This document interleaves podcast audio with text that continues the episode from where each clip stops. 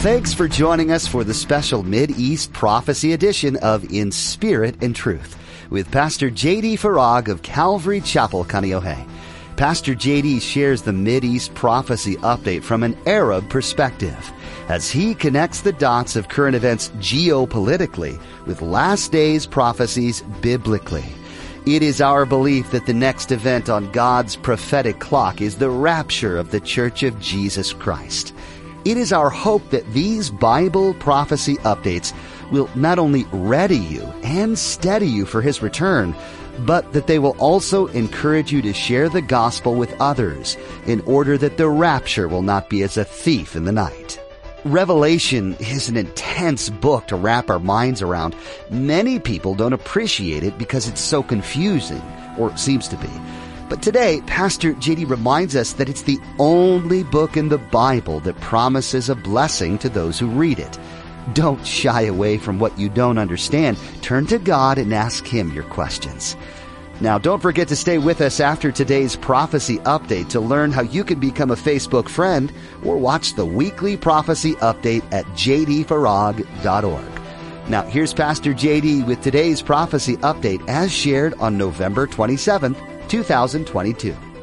For today's update, I have some very good news. It's very good news that all of us need to hear. And the good news is we are not in the seven year tribulation just yet. We good? Should we close in prayer with that? And now, here's the thing. We're very close.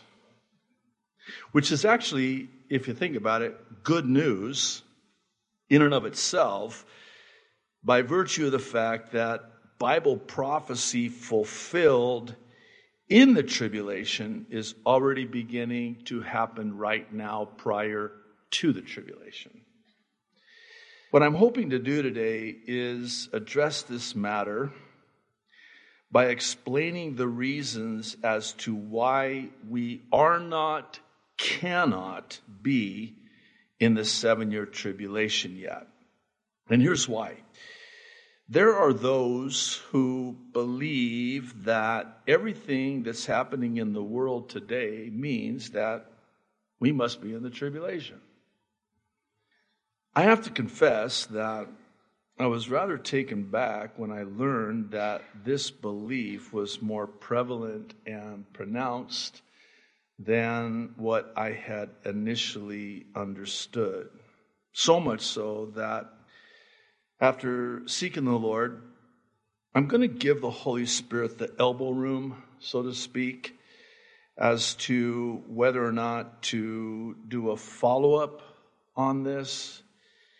And to do that, I'd like to extend an invitation to all of you who may be confused by this or battling with this to email us through the website jdfarag.org. Those of you here, if you'll just send in the email. As the Lord directs, we're going to read through them and inquire of the Lord about them as we then carefully and prayerfully seek the Lord and petition the throne. Again, I had no idea. I was really quite blindsided actually when I learned of just how prevalent this is. And that's kind of sad and tragic in a way. Now, if we don't do a follow up on this, possibly as soon as next week, we may still revisit this at a future date, Lord willing, of course. Now, I need you to hear me uh, on this, and it's kind of a uh, it's an introduction of sorts. It is not my intention to talk anyone into or out of anything. That is not my intention. And thankfully, that's not in my job description, according to Scripture. Whew, pressure's off. That's what the Holy Spirit does. The Holy Spirit is the one who leads us into all truth. So, what I have to do then is to teach the truth and preach the word. And that's what I'm going to do. So, I want to settle this matter from Scripture and, in so doing, provide three biblical reasons as to why it is that we cannot be in this seven year tribulation yet. And I'm hoping this will be an encouragement to you. The three reasons are as follows. Number one, the church hasn't been raptured yet. Number two, the covenant hasn't been enforced yet. And number three, the final kingdom of man hasn't ruled yet. Now, I need to preface this by providing the scriptural basis upon which the timeline of the end times is established. And thankfully, we need look no further than to the book of Revelation, the only book of all the books in the Bible that promises a blessing to those who read it, hear it, and take it to heart. No other book in the Bible promises a blessing to the one who reads it, hears it, and takes it to heart, unique to this book, is a built in blessing. No other book has that blessing in it. And also unique to the book of Revelation is what one has affectionately referred to as a divine outline. And specifically, it's a wonderful chronological order in which the book of Revelation perfectly positions the prophetic events of the last days. And it's Revelation 1, verse 19. John is told by Jesus to write the things which thou hast seen, and the things which are, and the things which shall be hereafter. The Greek word in the original is meta, metatauta, after, beyond, not to be confused with metaverse. It's a whole different, I shouldn't even brought it up, but I did. After these things. So, in effect, John is told to write what was past, that he was an eyewitness of, what is now present, and after what's going to happen in the future. And that's the divine outline. Here's a chart. By the way, we have a, a link to a PDF file of this along with another uh, chart I'm going to show you uh, later on. But I want to just go through this because it is so perfect in its timing of all of the end times events. Chapter 1 is past.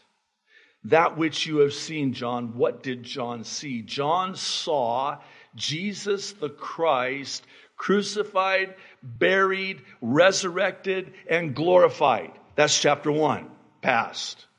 Chapters 2 and 3, present, now, the church age. The seven letters to seven churches, literal physical churches in Asia Minor, we know it today, modern day, as the nation of Turkey. You can go visit these cities where these churches were representative of the church age. We are living right now, as we speak, at the very end of the church age. And this is important because when you get to chapter 4, specifically verse 1, Everything is from that point on future slash rapture. What do you mean? Oh, chapter 4, verse 1. After these things, metatauta, John is told to, at the sound of a trumpet, Revelation 4 1, come up hither.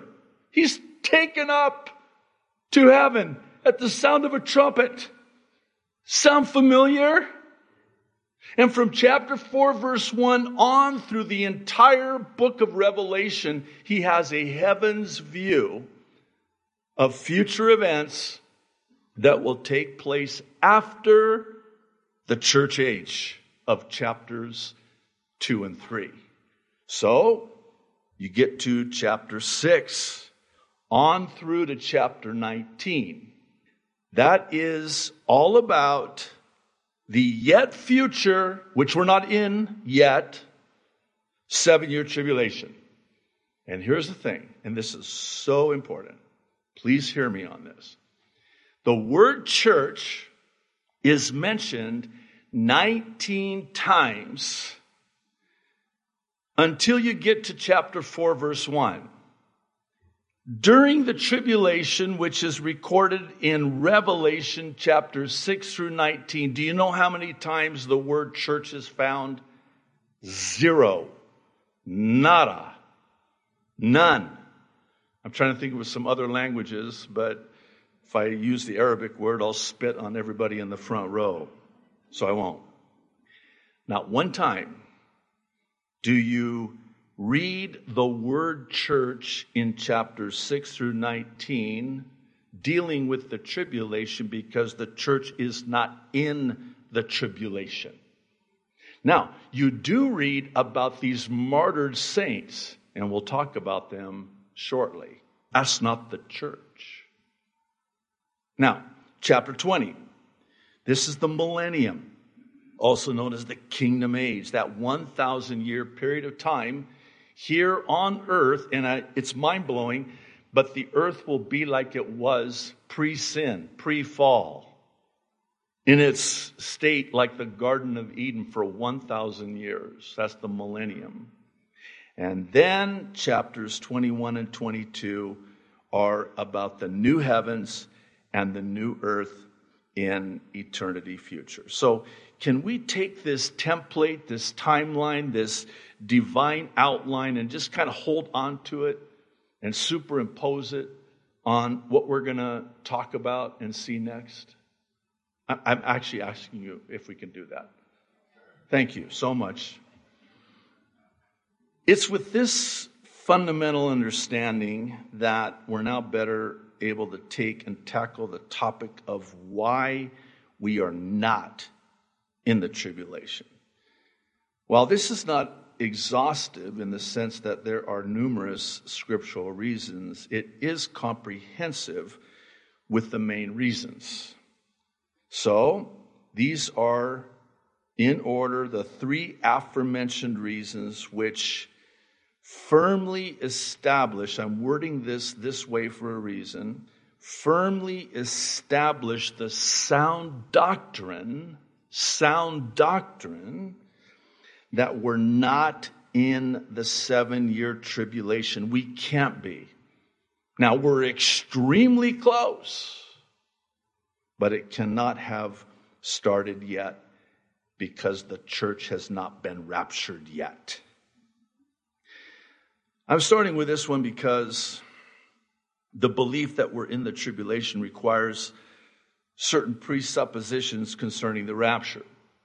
Namely, that of the rapture no longer taking place prior to the seven year tribulation, which in effect postpones it and reschedules it sometime in the seven year tribulation. And by that I mean if we're already now in the seven year tribulation, that means now the rapture has to happen during the seven year tribulation. And there are additional presuppositions included with this, such as the Antichrist would now already have to have been revealed at this time. If we're in the seven year tribulation, that means the Antichrist has to have been revealed. Even worse, in terms of biblical inaccuracy, is the presupposition that the Antichrist isn't revealed until the middle of the tribulation. This was probably the most shocking to me. um, we'll, we'll, we'll talk about this in a moment, but if this weren't bad enough, this belief that the Antichrist. Okay, so the Antichrist hasn't been revealed, but we're still in the tribulation. Okay, so when is the Antichrist going to be revealed? Oh, in the middle of the tribulation. Oh, really? So now what you've done is you've focused the Christian's attention on the Antichrist, not Jesus Christ. And the devil couldn't be happier. Oh, he's so happy. It's exactly what he wanted to do. It shouldn't really come as any surprise, given that one would have to twist scripture into a prophetic pretzel to reschedule the Antichrist's revelation for the middle of the tribulation. See, well, I'm getting ahead of myself. Revelation chapter 11, verses 1 through 3. John is told, he's given this reed. Says, I was given a reed like a measuring rod and was told, Go and measure the temple of God and the altar and count the worshippers there, but exclude the outer court. Do not measure it because it has been given to the Gentiles. They will trample on the holy city for 42 months. That's three and a half years. And I will give power to my two witnesses in the tribulation. And they will prophesy for 1260 days, three and a half years, clothed in sackcloth. Now, why do I point this out? Because this has nothing to do with the Antichrist revelation or the start of the tribulation. This is about the temple. You say, wait a minute.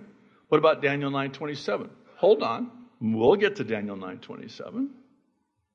Other reasons for believing we're already in the tribulation include the overemphasizing of Shemitah cycles, Jubilee years, and blood moons. Add to this the presupposition that the time of Jacob's trouble also known as the 70th week of Daniel, has already commenced.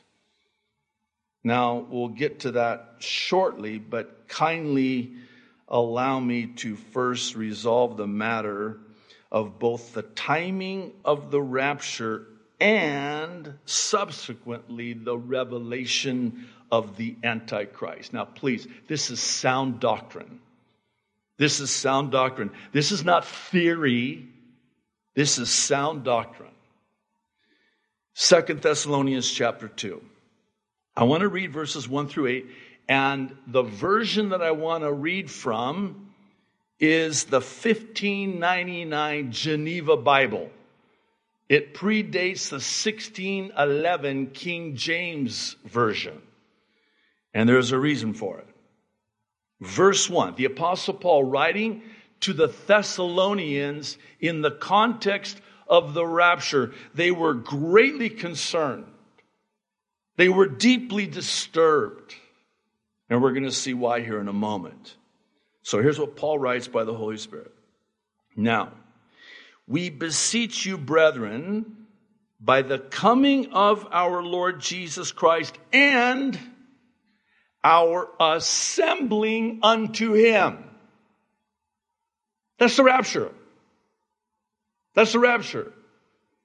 How so? Assembling, we talked about Hebrews, do not forsake the assembling of yourselves together, not gathering. See, I can gather my watch parts here, it's not functional. It has to be assembled. That's an assembling together unto Him. Notice it doesn't say when He comes down unto us. No. That's the second coming. And notice the delineation just in verse 1. we better move a little bit faster here, but just bear with me. This delineation of the coming of our Lord Jesus Christ is the second coming, and the assembling unto him is the rapture, and that's the whole context of this letter. His first letter, too, by the way. Now, verse 2 that ye be not suddenly moved from your mind, nor troubled neither by spirit, nor by word, nor by letter, as it were from us, as though the day of Christ were at hand. In other words, boy, nothing new under the sun. Apparently, there was a forged letter bearing the Apostle Paul's name that was circulating around Thessalonica that was basically saying, we're in the tribulation. I'm like, are you kidding me? That's happening now. It's like the Thessalonians then watched YouTube videos with guys telling them that you're in the tribulation. Either missed the rapture or it's been delayed or now the rapture isn't going to happen before the seven year tribulation. No wonder they're moved, shaken. No wonder they're troubled, disturbed, discouraged, and that discouragement giving way to despair because isn't it true that if this were true, and it's not, thank God, and we were actually in the tribulation right now, um, how do I say this? Well, I probably wouldn't be standing here right now. Uh, I'd be stockpiling, prepping. Um, I'd be hunkering down, not looking up. I'd be hunkering down, getting ready for, and instead of looking up because my redemption draws near. Because now this changes everything. Mm, this is a game changer. No wonder they're discouraged. And isn't it interesting in his first letter, chapter 4, verse 17, key rapture verse, by the way. I don't know how, I don't have time to go there, nor does my blood pressure allow it. So let me just say it. You know, First Thessalonians chapter 4, verse 17. I love this verse. I love this verse. My favorite verse in all the Bible, along with all the other verses in all the Bible. The trumpet's going to sound. And it's the trumpet call of God, not the angels. There's two trumpets in Scripture, two purposes. The trumpet call of God is for the church, the trumpet call of angels is for Israel. Please make that distinction. That's going to come into play here in a moment. Very important. It's the trumpet call of God. And the dead in Christ rise first. Those are all those loved ones that have gone to be with the Lord in spirit, absent from the body, they get their new glorified bodies first.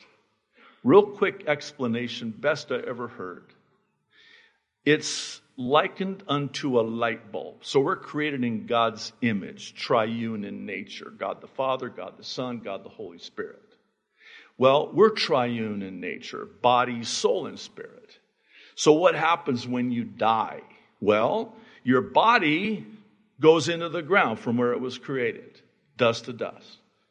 Your spirit goes back to the source. The Holy Spirit seals us for redemption. The Apostle Paul said it this way absent from the body is to be present with the Lord. So, those loved ones of ours, my daughter, my mom, I hope my dad, I believe by faith my dad, and all the other loved ones, many of which over the years from this church that I've done the memorial services for. They're already present with the Lord in spirit. When that trumpet sounds, their bodies, their glorified bodies, are going to resurrect and they're going to get their bodies first. Thanks for joining us for today's edition of In Spirit and Truth with Pastor JD. Some of what you've heard today may have encouraged you in your faith and at times it may have brought up more questions that you would like answered. If you're wanting to get in touch with us, go to jdfarag.org and find the contact link at the bottom of the page. That's jdfarag.org. There, you can let us know some of the questions you might have, and we'll get back to you and try to answer those questions as best we can. While you're on our website, feel free to check out additional teachings from Pastor JD. If what Pastor JD shared today has you really confused about what it means to know Jesus and life beyond this life, there's a resource for you that might be helpful. At jdfarag.org, find the ABCs tab. This will walk you through what it means to have a saving knowledge of Jesus and what that means for you going forward. Once again, our website is jdfarag.org. If you're ever in or near the Kaneohe area, we'd love to have you come join us. Come visit Calvary Chapel Kaneohe on Sundays and Thursdays for a time of worship, fellowship, and in-depth Bible study with Pastor JD. You can find service times and directions on our website. Just scroll to the bottom and click on Calvary. Again, that's jdfarag.org.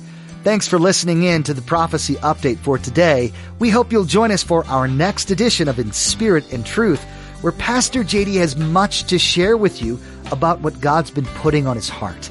The Bible and its prophecies are not to be taken lightly. And so we'll keep digging in on In Spirit and Truth.